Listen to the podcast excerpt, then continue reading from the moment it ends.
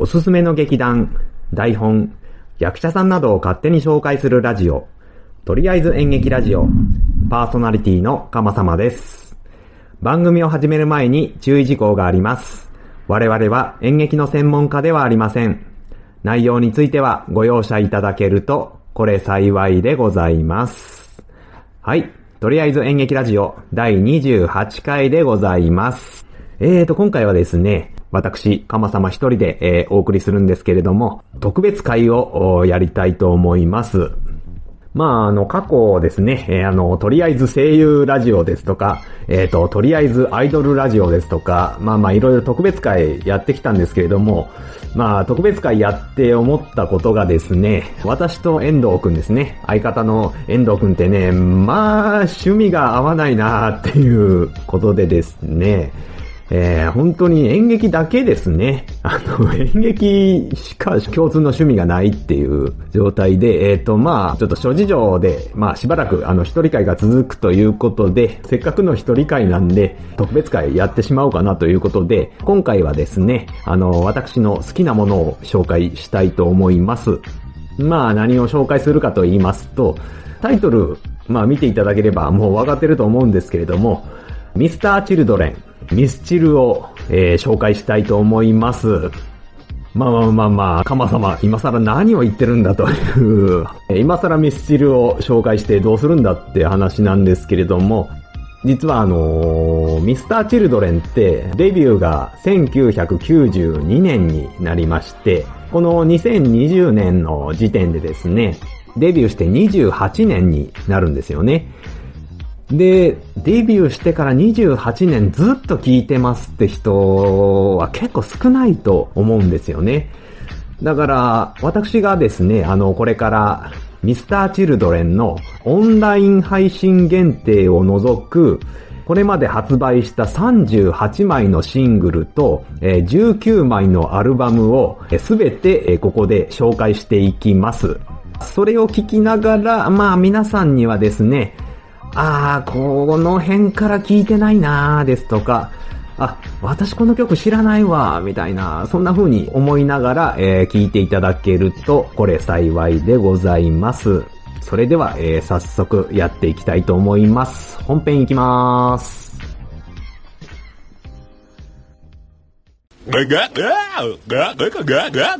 桃屋のさんのオールデイズ・ザ・ネッポンは、オールネポで検索。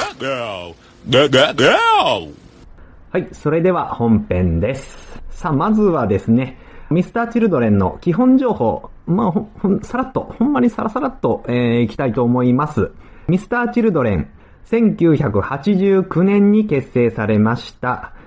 ボーカル、桜井和俊さん。ギター、田原健一さん。ベース、中川圭介さん。ドラム、鈴木秀也さんの4人組バンドでございます。で、1992年にメジャーデビュー。以来、プロデューサーの小林武さんと共に数々のヒット曲を生み出しておりまして、えー現在でも第一線で活躍中のモンスターバンドでございます。では、早速、歴代のシングル、歴代のアルバム、えー紹介していきたいと思います。1992年5月ですね。ファーストアルバム、エブリシングを、えーリリースいたします。こちらで、えーメジャーデビューということですね。で、と、そこからシングルカットされたのが、ファーストシングル、君がいた夏でございますね。えっ、と、だからアルバムの方が先に発売されたんですね。セカンドシングル、抱きしめたい。セカンドアルバム、Kind of Love。えーこちらを同時に発売いたします。で、えー私の手元に、このアルバム、Kind of Love の収録曲ですね、が、まあ、こう書いてあるんですけれども、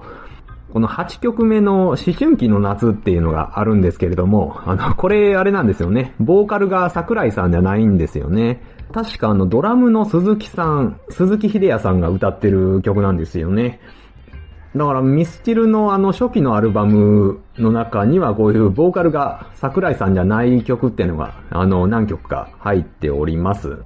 このアルバムの頃はまだまだそのなんだブレイク前と言いますかね。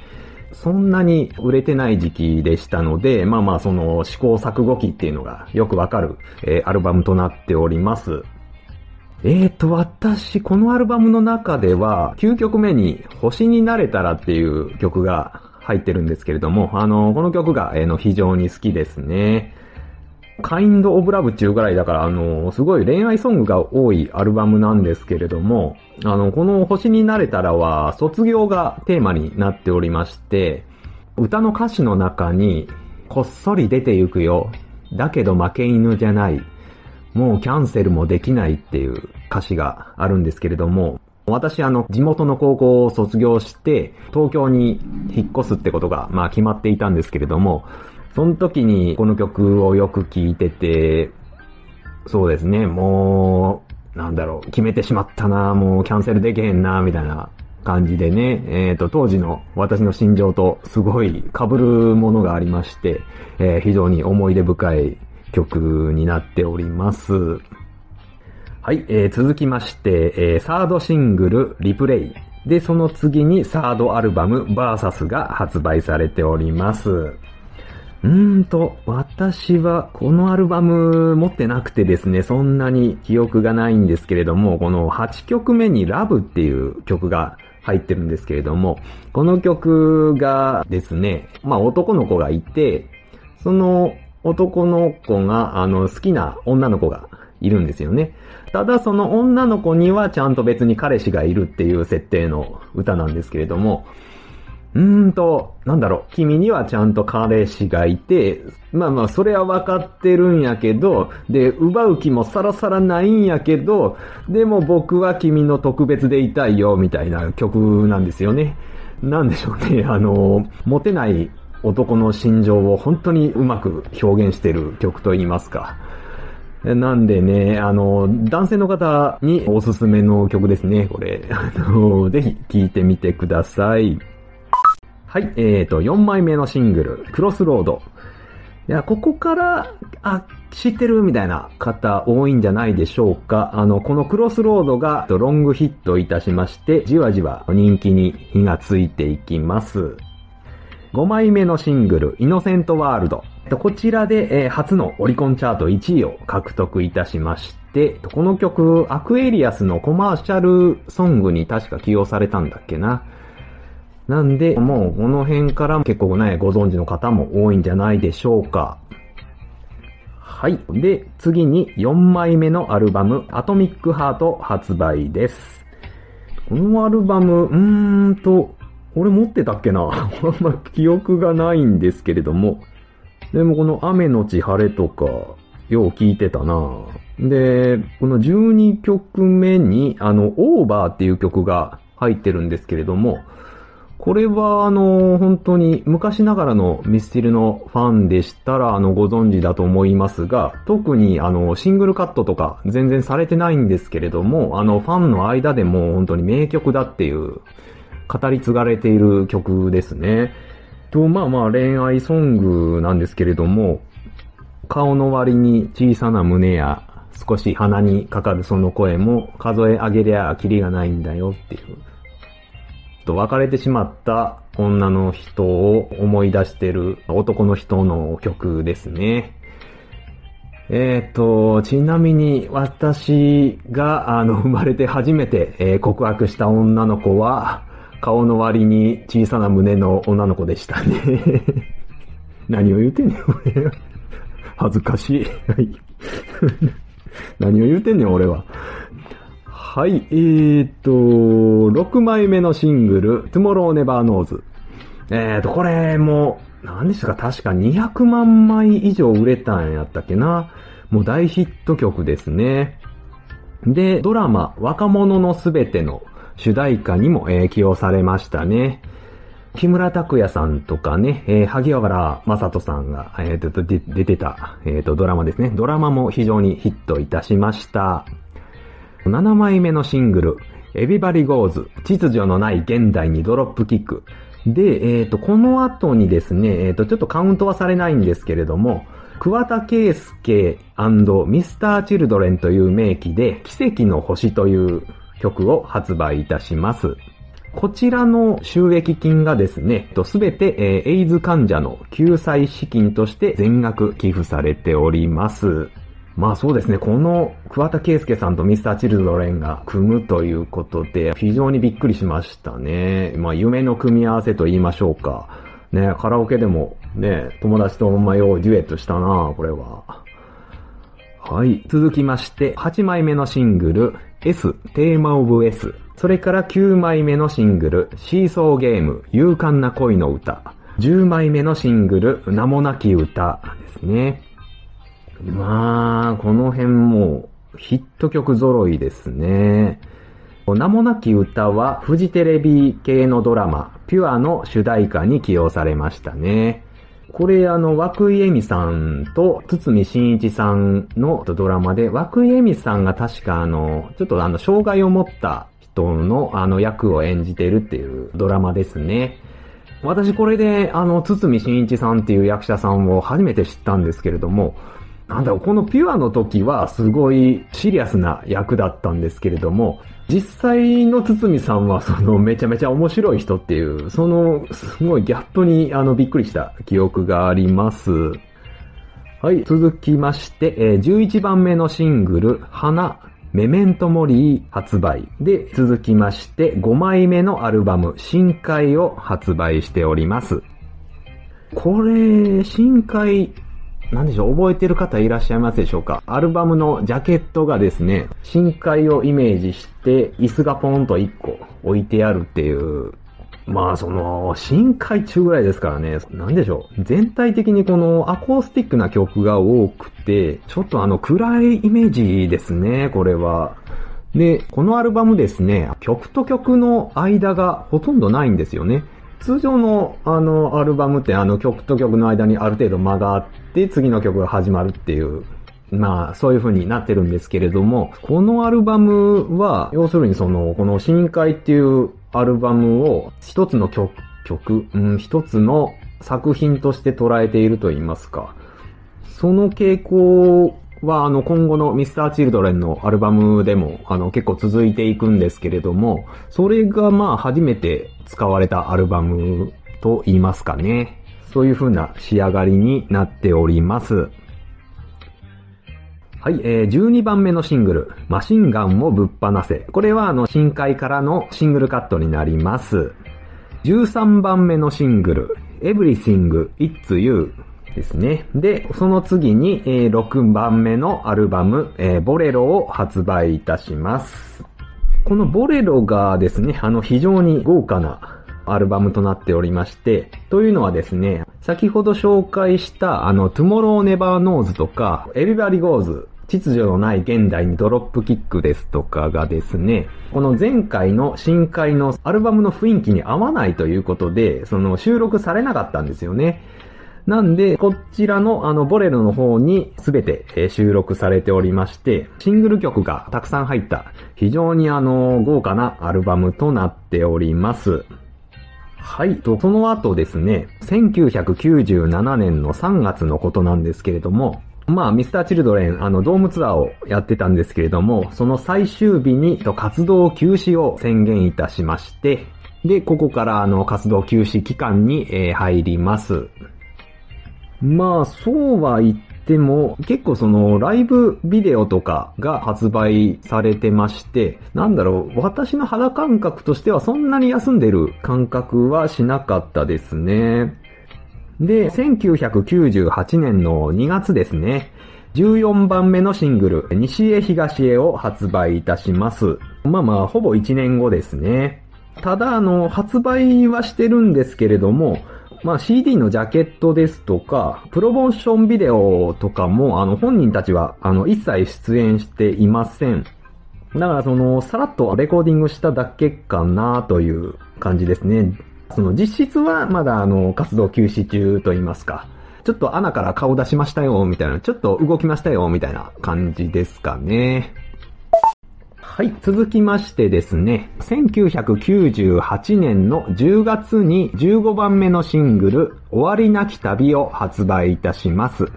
まあ、ここからが、あのー実質的な音楽活動再開ということになります。で、続きまして、16番目のシングル、えー光の差す方へ。で、7番目のアルバム、ディスカバリーを発売いたします。で、そのディスカバリーからシングルカットをいたしまして、えー17番目のシングル、I'll Be が発売されますね。この I'll Be は、あの、アルバムに収録されてる曲は、すごいゆったりした曲調で、9分ぐらいのすごい長い曲なんですけれども、シングル曲はもうちょっとあの、アップテンポにしまして、まあまあ歌詞は一緒なんですけど、全然あの違った印象のあの曲になっております。はい、続きましてですね、8番目のアルバムをここで出します。これがあの、140 Second っていうアルバムなんですけれども、これが初のライブアルバムでございます。で、続きまして、18番目のシングル、口笛。それから19番目のシングル、えー Not Found 発売いたします。で、これらを含みました9番目のアルバム Q を発売いたします。これは、まあ、アルファベットの Q ですね。もうもうそのまんまですね。9番目のアルバムだから Q っていうことでね。えーと、あ、ここで2001年7月のことなんですけれども、ミスターチルドレン初のベストアルバムが発売されます。ミスターチルドレン1992、1995、ミスターチルドレン1996、2000という2つのベストアルバムを2枚同時に発売いたします。これは、サイのジャケットのアルバムなんですけれども、あのー覚えてる方、見たことある方結構多いんじゃないでしょうか。片方の、どっちやったっけな？1992、1995の方がサイのアルバムジャケットですね、になってまして、で、1996、2000の方のアルバムジャケットが、あの、サイの、えっ、と、骨組みだけ、骨格だけになってるアルバムジャケットですね。これ、あの、ご存知の方多いんじゃないでしょうか。あの、初のベストアルバムということで、えっ、と、めちゃくちゃ売れましたね、これ。みんな持ってましたね、これは。そうそう、あの、今までのシングル曲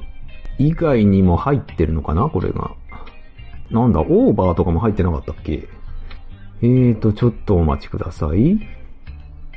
ああ、そうですね。入ってますね。オーバー、オーバー、雨のち晴れとか入ったアルバムですね。さあ、続きましてですね。20番目のシングル、えー優しい歌。21番目のシングルが Useful Days ですね。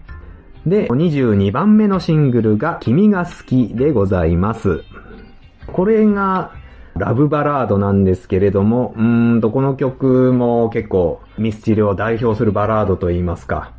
で、あのーすごいプロモーションビデオが凝ってるなーっていうのが私の印象ですね。確かあの、俳優の窪塚洋介さん、当時大人気の俳優さんもあの起用して、で、えっ、と、な、なんか、一組の若い男女が研究施設に窪塚くんと、あの、もう一人女の子がすごい隔離されて閉じ込められてるっていう設定で、そこから窪塚くんとその女の子がまあなんとか脱出しようとするっていう、すごいプロモーションビデオなのに、すごいもう映画一本撮るんじゃないかっていうぐらい、ものすごいあの作り込まれてるなっていうプロモーションビデオになっておりますね。気になった方はあのぜひ、えっ、と見てみてください。今でも見れると思います。はい、それからですね、10番目のアルバム、えー It's a Wonderful World が発売されます。えーと、私もこのアルバム結構好きですね。聴いてたな。2曲目の蘇生っていう曲が結構好きかな。はい、続きましてですね。さあ、ここでクイズでございます。突然なんですがね。続いて紹介するシングルがですね、私、カマ様がミスターチルドレンの曲の中で一番好きな曲でございます。さて、それは一体何でしょうか？まあヒントとしては、バラー、バラードじゃないかな。結構あの、なんだろう。ミディアムテンポの曲ですね。で、ヒントその2は、2002年の7月に発売されております。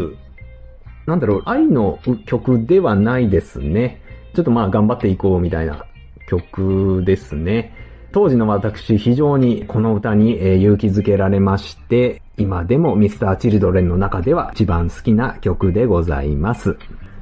さあ、一体何でしょうか？それでは、ここで一旦コマーシャル入ります。己の強さは他人に見せるものではない。己に見せるものよ。秋山小平、見学商売。あなたに届けたい物語がそこにある。ポッドキャスト、朗読の時間。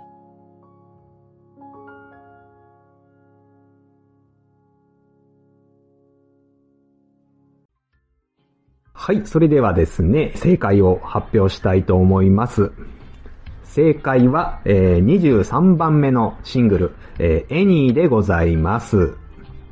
なんだろう、これ、どうでしょうか？知ってる方いらっしゃいますでしょうかね？まあ確かにあのドメジャーな曲ではないです。ミスターチルドレンのシングルの中でも、ちょっとあの影が薄いかなという曲なんですけれども、あの私非常にこの歌が好きでございまして、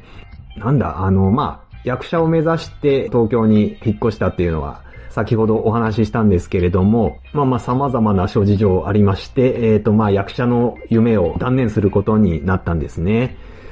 で、えっ、ー、と、一緒に養成所とかでやっていた仲間たちは、まだまだ、あの、現役バリバリで、あの、舞台に立ってるわけなんですよね。だから、そいつらから見たら、えっ、ー、と、まあ、俺は負け犬やということまあまあ厳密に言えば、あの、俺は、そいつらから見たら負け犬だと、俺は思われてんじゃないか、みたいな。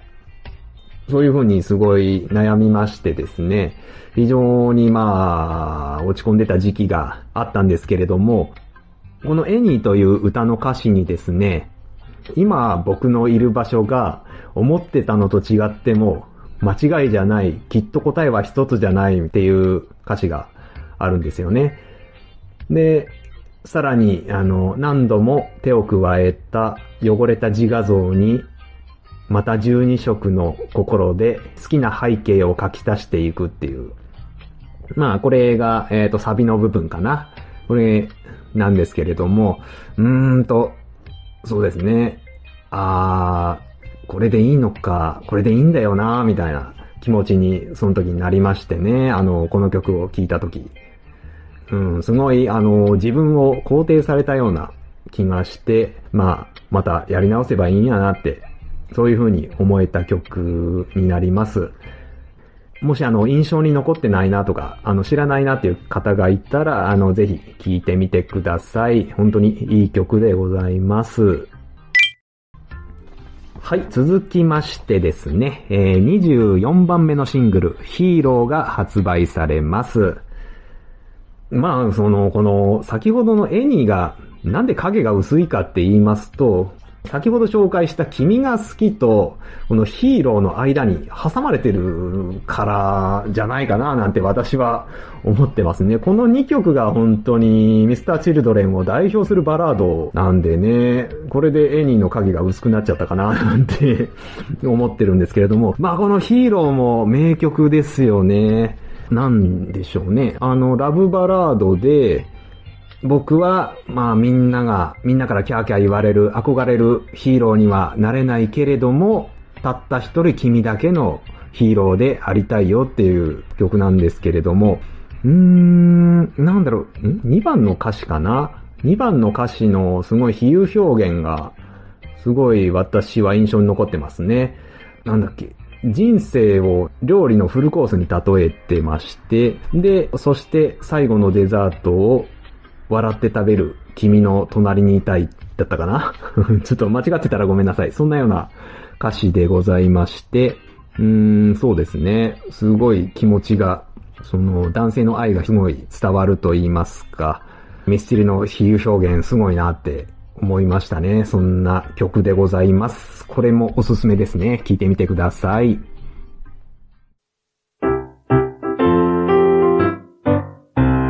これくらいのお弁当の蓋に、おったよりおったよりちょいと詰めて、ハッシュタグにおっぺふたつけて、もちさん、もちもちライドさん、はいはい。ゆかさん、呼んだ？八部九夫さん、小躍りしましょう。ネタの滑ったくまさん、滑ってないわ声の通ったグリーン。さんな。ポッドキャストお弁当の蓋、週のどこかで不定期配信中。ゆるっと聞いてね。と、だいぶ時間が来てしまいましたね。えーっと、まあ予想は出たんですけれども、えーと、1回で収まらなくなってしまいましたので、とりあえずミスチルラジオ前編後編に、えー分けたいと思います。前編はこんなところでということで、まあまあ、今回あの、私のあの、一番好きなエニーという曲紹介しましたけれども、皆さんも、ミスターチルドレンのおすすめの曲ですとかね、おいおい、カマ様、あの曲紹介されてねえじゃねえか、みたいな、そんなようなご意見ありましたら、あの、ぜひ、ご感想を寄せてください。では、最後にいつもの告知をしていきたいと思います。とりあえず演劇ラジオでは皆様からのご意見ご感想、紹介してほしい劇団、役者さんなどを募集しております。お便りはメール、またはツイッターでお待ちしております。メールアドレスは、かまさま7アットマーク gmail.com すべてアルファベット小文字で、k-a-m-a-s-a-m-a 数字の7アットマーク gmail.com です。ツイッターは、ハッシュタグ、演劇ラジオで感想をつぶやいてくれれば OK です。演劇は漢字、ラジオはひらがなでお願いいたします。それから YouTube でも最新回からすべての過去回を聞くことができます。こちらはとりあえず演劇ラジオで検索してください。それではまた次回お会いいたしましょう。さようなら。